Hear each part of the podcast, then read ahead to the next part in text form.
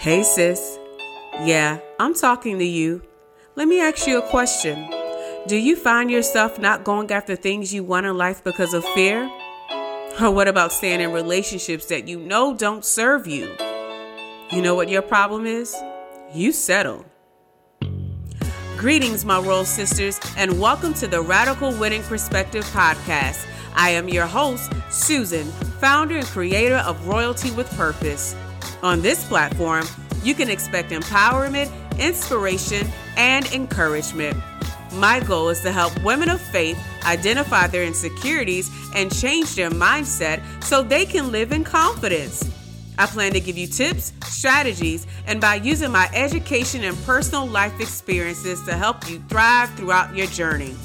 So go ahead, subscribe, send to a friend, because on this podcast, we're not settling yes, I said it. We not settling. No more will we not chase after our goals and dreams because of fear. No more will we remain in relationships that don't serve us. Enough is enough. So get ready and let's get into today's episode. Happy Thursday, family, and welcome back to the Radical Winning Perspective with yours truly, Susan Nicole, here again bringing you a new episode. Now, you all have to forgive me. Listen, I don't know what I was thinking, but I did not hit the upload button for our episode. And so, yeah, it's coming to you a day later, and I sincerely apologize. But, you know, forgive me. We're going to keep on moving. We have the episode here for you today. And today I want to talk to you all particularly about how you can have an encounter with God how you can have an encounter with God. Listen, if this is your first time listening to the episode, welcome, welcome, welcome. My goal is to have you leaving this episode or leaving this session being encouraged, inspired, and empowered. My name is Susan Nicole. I am a personal coach and I provide counseling, coaching, and consulting for those that are in need of a mindset shift, for those that are in need for a confidence boost, and for those that are in need of a shift in their life. Listen, I want you to know that you have the power to live your life and you also have the power to change your life. We are here with episode number 27. Again, we're going to be talking about how we can have an encounter with God. How many of you all want an encounter with God? How many of you want to experience God in a whole different way? Well, if that is you on today, I encourage you to stay tuned all the way till the end to listen to my three tips. Now, there may be several more and there are several steps, but for time's sake, I'm going to give you three steps I believe that you can do in order to have an encounter with God. Now, before we even get any further, you know I have to check on you, my brother, my sister. How have you been? How you been feeling? And here's the big question I have for you. Have you been keeping your light on? Yeah. Have you been letting your light shine wherever you go? Have you been changing temperatures in rooms when you step in? Have you been making a difference in your life by allowing God to lead you? And how about this? Are you doing what is necessary to make the changes in your life to make sure that you are doing everything you can to be a disciple? I know I just I just asked a whole bunch of questions, but I believe that you received all of them because this is not something that we don't normally talk about, right? I always encourage you all to strive to be your best to make sure that you're doing those things necessary to implement changes to become a better person. That's what I want when we enter into this relationship or audio relationship, if you will. I want you to always be striving to be better. But other than that, um, this week, uh, or last week, uh, it was a little, what's the word I want to use? It wasn't the best for me, um, but it was the best. I know that sounds like an oxymoron, but here it is. You know, I shared with some of you all that my mother in law passed. And so um, me and my husband were back and forth to Houston, us and our children, and we had the funeral and the burial. And it was a pretty down moment for us all. But the best part about it is that we know that she's now in the hands of the Lord. She's now our angel in heaven looking down. And so for anyone that may have lost a loved one or have, uh, grieving someone right now, rather that is loss of a loved one, loss of a place of employment, loss of a relationship, I want to let you know that it is a process with the healing. There is a process to overcome those feelings. Some of those feelings probably will always be the same, but I believe with the help of God and His grace that you will become better each day. And now, as we move forward into today's episode, um, I share with you that I want to give you three tips, okay? And so I want to start off with the first tip that I believe in order for us to be able to have an encounter with God. And the first tip that I want to give to you is pretty simple. Okay.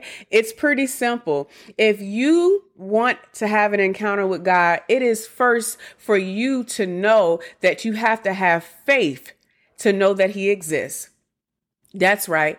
It's simple as that. The first thing or the first step or the first item, if you will, in order for you to be able to have an encounter with God is to number one, know that He exists. Have the faith to know that you can have this encounter, that you can have this experience. The scripture says that faith comes by hearing and hearing by the word of God. The scripture also says that all we need is faith small as a mustard seed, right? So that means if you can just believe that God exists just for a little bit, if you can re- believe a little bit that you can have that encounter, then guess what?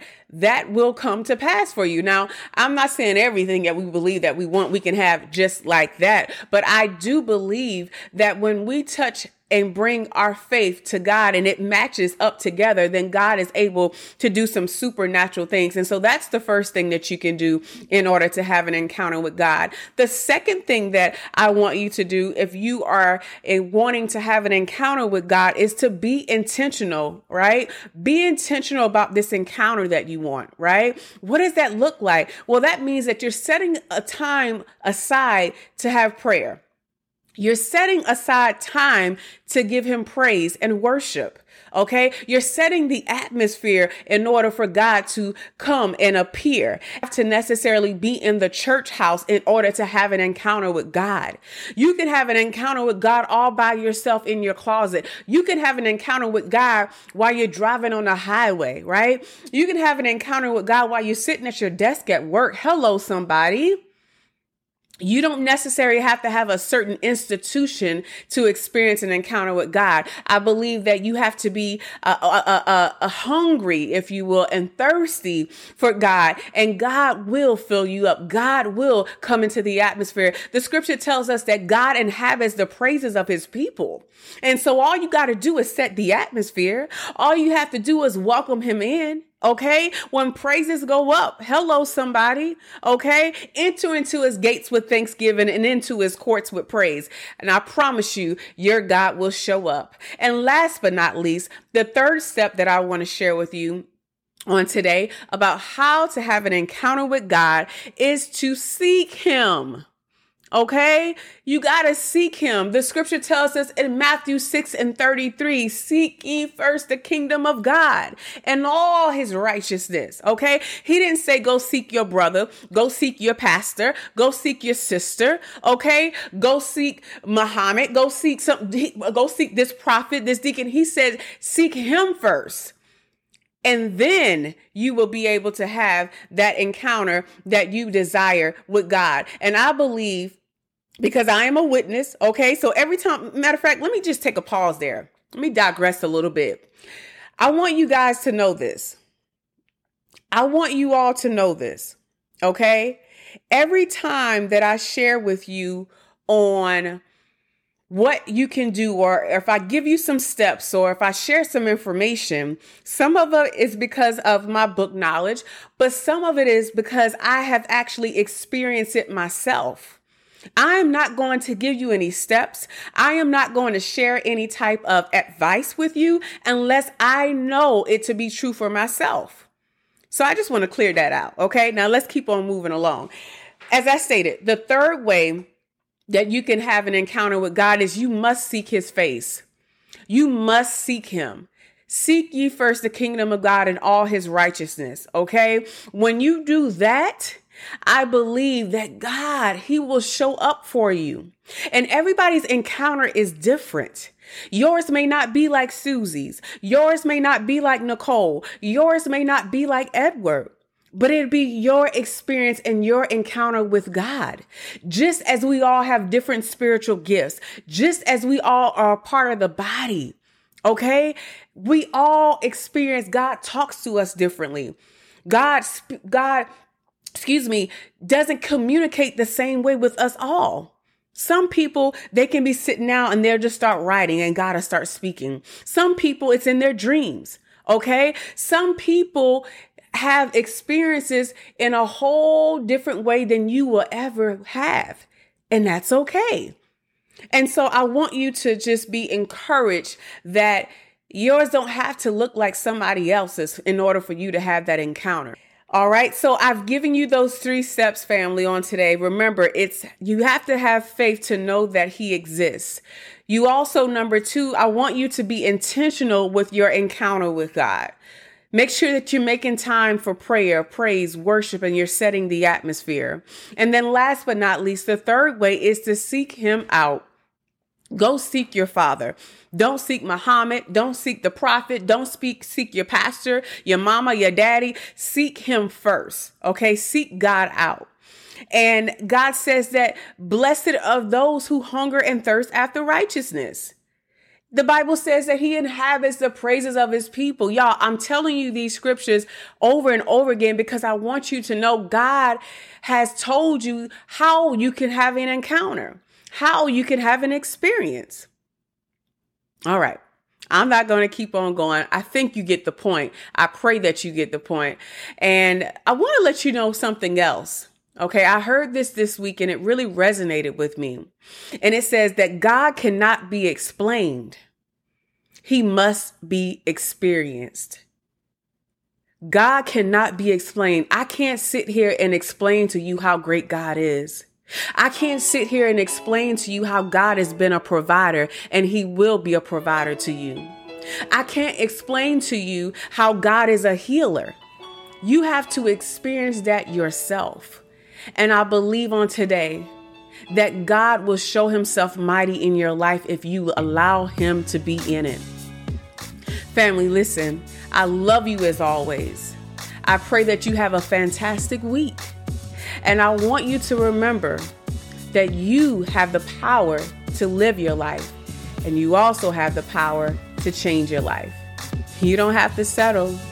Until next time, family, I love you. Bye.